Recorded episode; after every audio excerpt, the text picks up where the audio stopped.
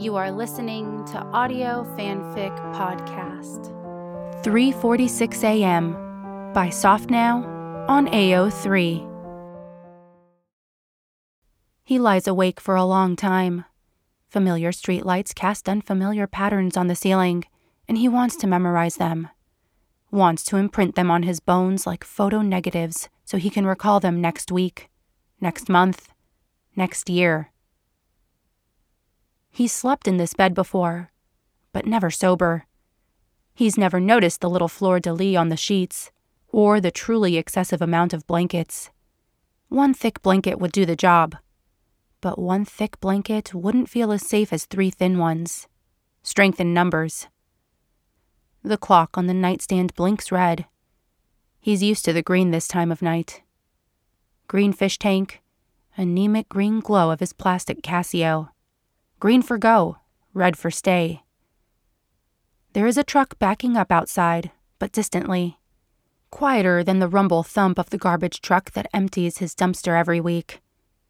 He listens for the sound of a too-loud TV down the hall, for people talking in thick early morning voices beneath the window, for these audio landmarks that have soothed and grated him in equal measure for years. On the road, from his apartment, these sounds are universal invariants, except apparently when they aren't. There are different sounds here. Soft sounds. Blink and you'll miss it sounds. The hum of the air conditioner. The occasional muted thunk of a single ice cube being born. The butterfly rasp of cotton on skin. And, of course, the distant beep, beep, beep of that truck backing up. His last best tether to the outside world. Proof that life has continued to exist. That he hasn't slipped the time stream and ended up in some alternate reality. He is Alice, and this is his Tugley Wood.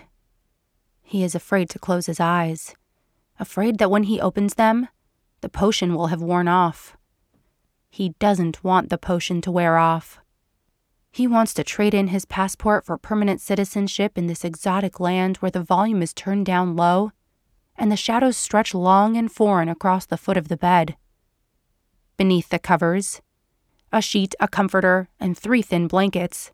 A tiny foot brushes his calf. And he thinks Momrath, thinks, point the way, thinks, I will follow you anywhere, just show me how.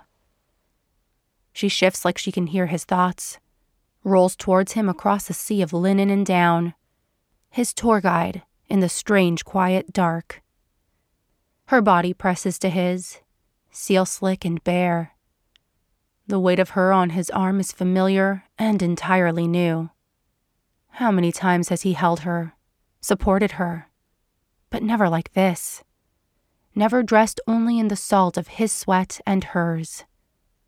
Outside, the truck reaches its destination and falls silent, his last best tether, severed.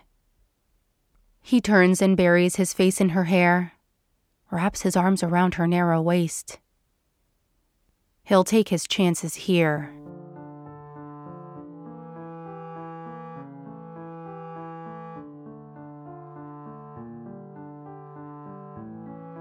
If you like this story, please follow the link to the writer's page and leave some love.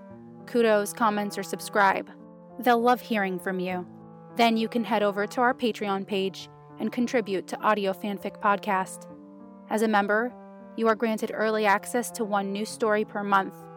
That's www.patreon.com/audiofanficpod.